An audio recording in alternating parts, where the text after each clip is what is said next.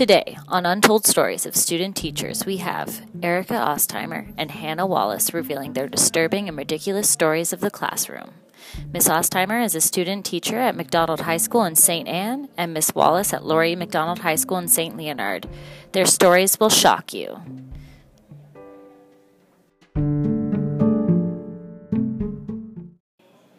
All right, all right, all right. Welcome to the podcast of all these numerous stories that happened during stage. My name is Erica Ostheimer.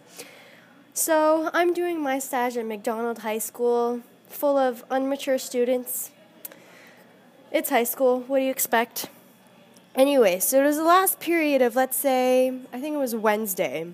I walked into a classroom of ninth graders. One student turns to me and asks me in the most sassiest voice, Who are you? I swear I turned and I looked at this kid with my meanest teacher look and I said, I'm the student teacher. The classroom erupted into oohs.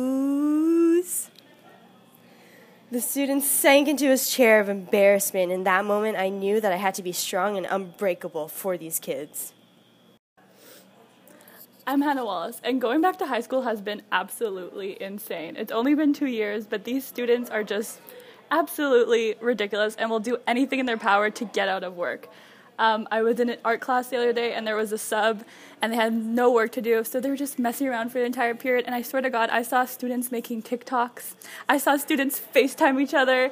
It was the absolute worst. And TikToks are honestly like the pervasive part of school culture for some reason. It's the weirdest thing. I'll be walking in the hallway and you'll just see students making TikToks. They'll be watching them in class.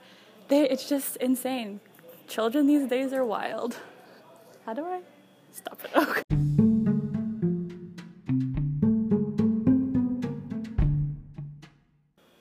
And that, ladies and gentlemen, was just episode one. Stay tuned for more stories from other student teachers all across Quebec.